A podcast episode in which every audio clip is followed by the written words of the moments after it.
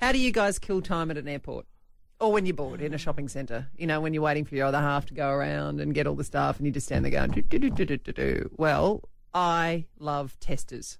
Mm, Yeah, Yep. yeah, yeah, yeah. Um, you know, like sometimes you know you sit and read, or maybe I'll get on the Stalk Book, Facebook, and check out things what's going on. But if you're bored and you need to get up and walk, because let's face it, in an airport, those seats are so freakingly uncomfortable, and they look like the bottom of a pub floor because they're always carpet in that, like they're covered in that weird carpet stuff.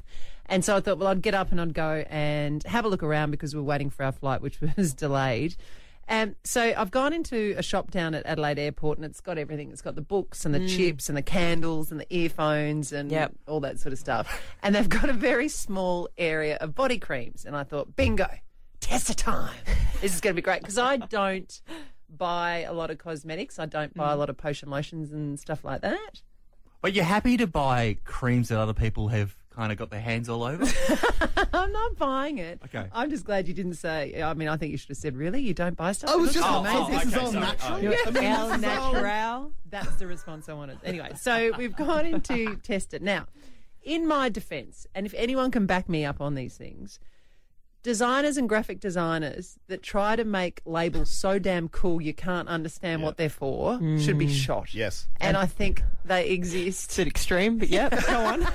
And I think they do it, especially when they're marketing these potion lotions to people, right? So, in my defense, it was a really cool little bottles, and that's why I thought I oh, will give it a go. It was. I mean, so just to, the, there was English writing on Yes, it. Okay, there just was. So I picked up what I worked out to be hand cream, rubbed it in there, and I go, oh, that's nice. Oh, that's nice. Yeah, I like that one. So then I got the next one, which is moisturizer, and because you know it's you're going on an air conditioned plane, I only had my four forearms available because everything else I was in jeans and long sleeves and stuff. Mm. So I'm doing one of my forearms and the other. I go, oh, that's really nice. And then I pick up the next thing, right, which mm-hmm. I thought was face oil or a serum. 'Cause Serums apparently are a big thing. Oh, yeah. yeah, yeah. So I put this stuff on my hand and I put it all over my face. I go, oh, it's quite, wow, oh, it's a lot of it, you know, and I'm rubbing it in. I think maybe I've gone a bit overs on it. Um, turned out it was oil for cracked feet. oh, no! Oh my God.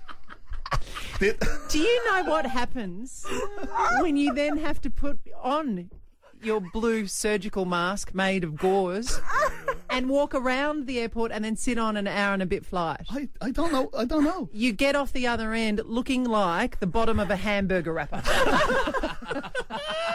Did it feel good going on? Well, it felt good, but then it was dripping all over me and it was going on down. And Matt's looking at me going, What have you got on your face? Your skin does look really nice. Yeah. no cracked heels at all on your head.